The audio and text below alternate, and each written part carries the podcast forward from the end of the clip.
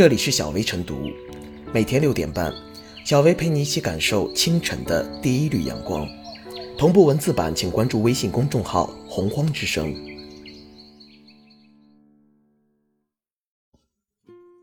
本期导言：随着颜值经济不断升温，整形医美成为不少爱美人士的选择。医美 APP 平台应运而生，然而不少用户表示，一旦进入医美 APP，便成了商家精准围猎的目标，所有浏览内容都与商业紧紧绑定。再加上平台对入驻商家发布内容审查把关不严，为不正规的从业者提供了生长温床，消费者利益难以保障。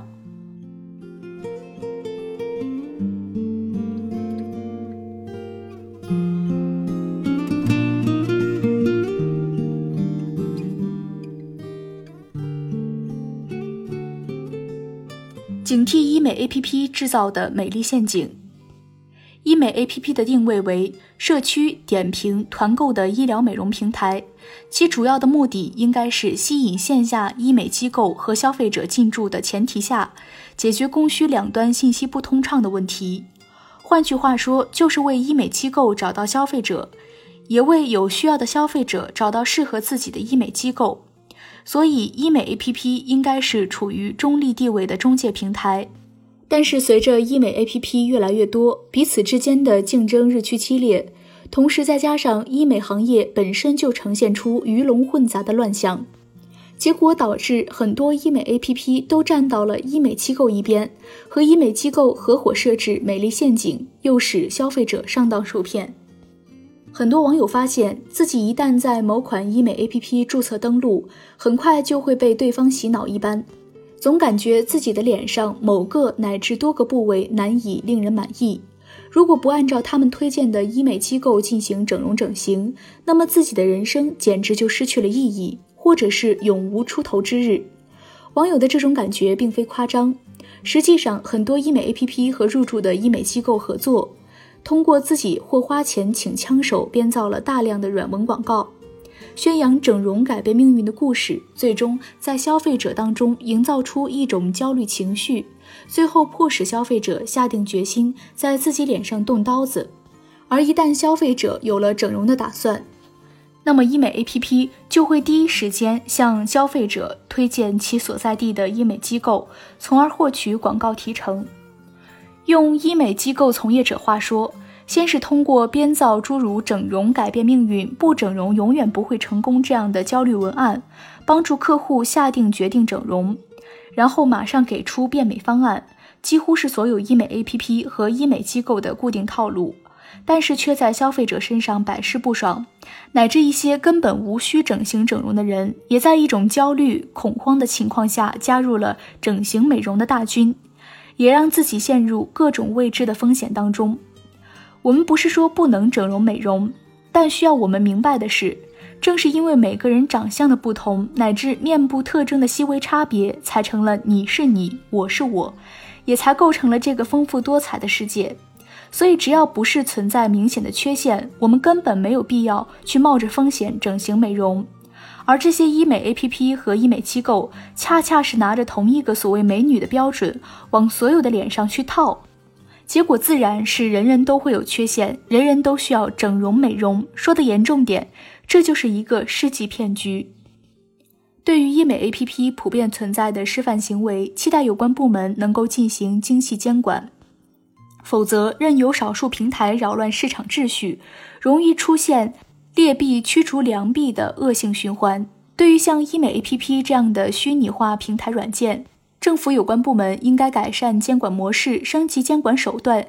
既要给里面夸大虚假的宣传积积水分，同时也要对花钱买好评、刷单等不良现象予以规制，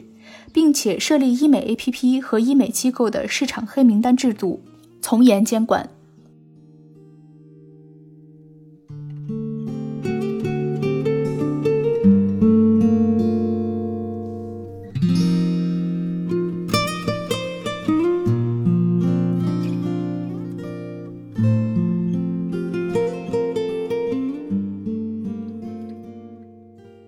焦虑的医美行业，谁来打破陷阱？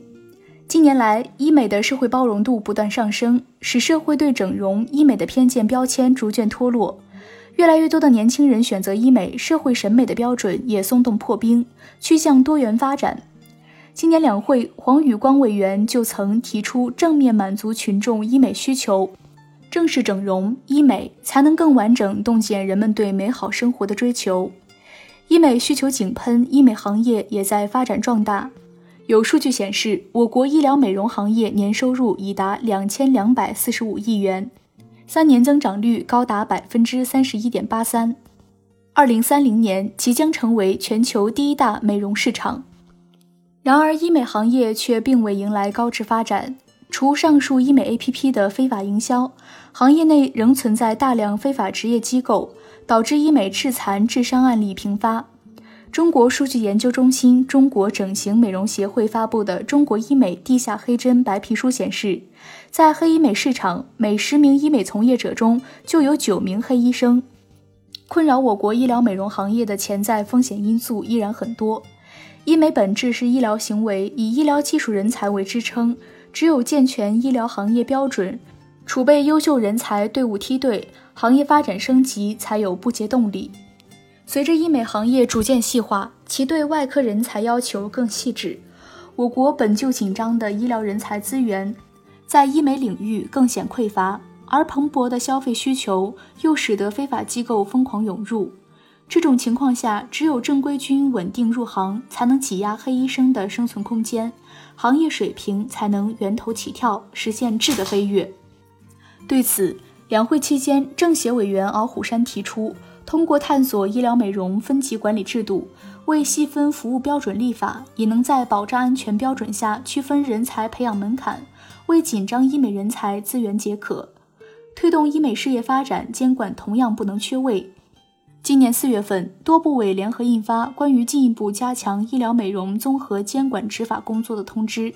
从规范药品和医疗器械生产经营使用、规范医疗美容广告发布等方面提出要求。同时明确卫健、商务、药监、公安等部门责任，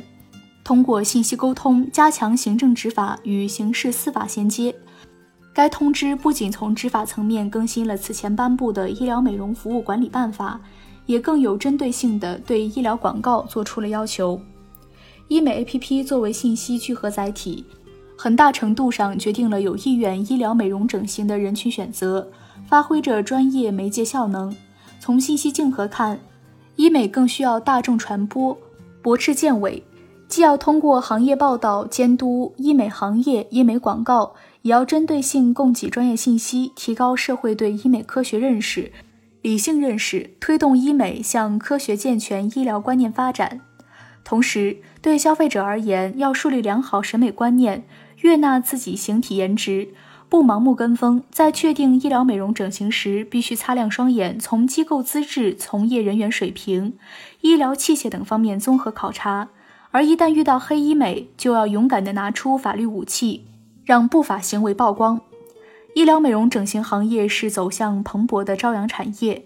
牺牲消费者权益必然不能走向鼎盛。而一个行业若没有清高自律之风，反而浮躁短视。恶性竞争，那么必然从无序走向自戕。医美机构只有遵照法律，提供优质服务，才能在市场之中长久立足。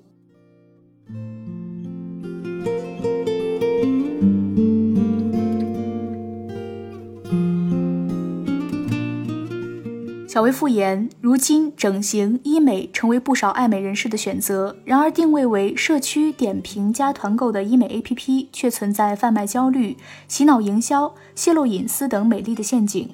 如果任由平台扰乱市场秩序，就会出现劣币驱逐良币的恶性循环，对行业的发展不利，也会伤害消费者利益。因此，对于医美 APP 普遍存在的示范行为，不能置之不理，期待有关部门精细监管。督促平台认真整改、清理虚假内容，规范商业合作行为，禁止欺骗、侵害行为，积极维护消费者合法权益。